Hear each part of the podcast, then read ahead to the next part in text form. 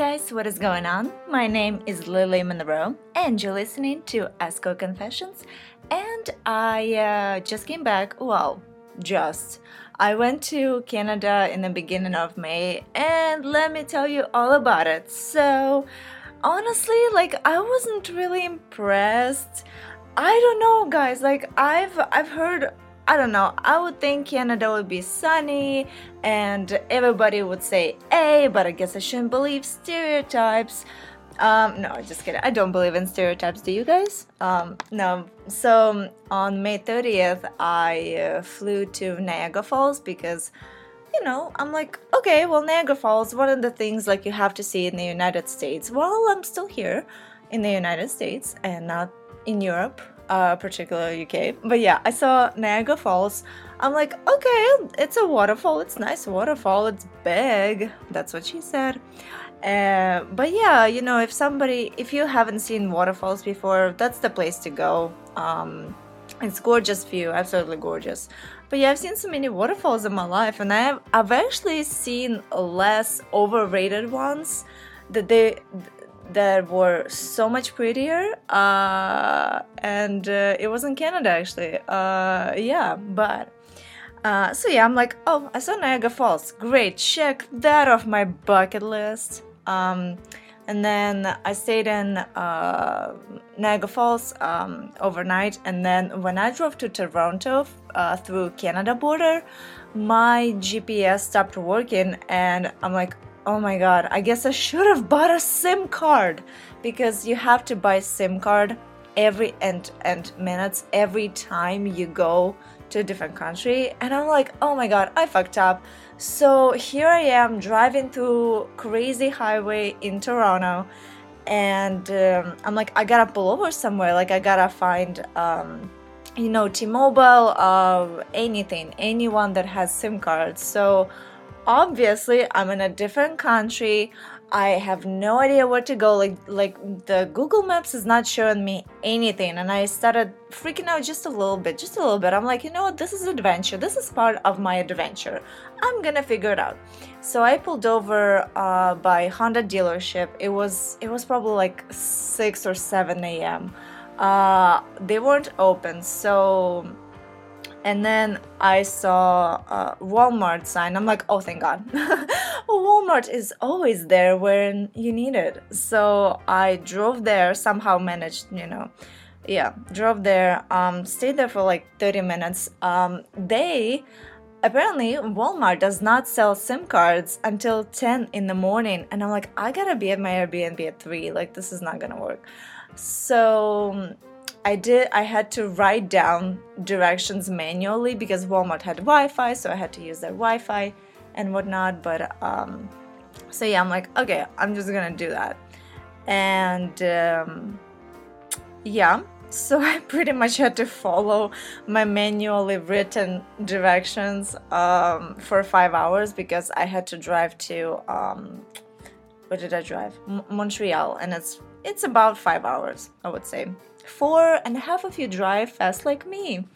So that's what I did. Oh, no, no, no, I'm sorry. Yes, so I started driving to uh, Montreal at 7 a.m. in the morning, and uh, I I keep seeing gas stations. So I stopped by one gas station. Um, and they were out of SIM cards, so I drove to another gas station. They were renovating, and I mean, they looked open, but they were renovating. And they told me, yeah, there's 7 7 Eleven across the street. I've never been to 7 Eleven. I know there's like a bunch of memes that it's ghetto as fuck, but, anyways, I drove there, and um, and they thankfully had SIM card that by the end of the trip I did not actually get to use. so I I did that, um, and then I forgot that I had to top it off, top up. It's called uh, for you know minutes and whatnot. And at least GPS started working, so I'm like, okay, well that's a good thing. And uh, so yeah, I drove to Montreal, uh, met up with my Airbnb person he's like, I texted you. I'm like, I told you I don't have Wi Fi.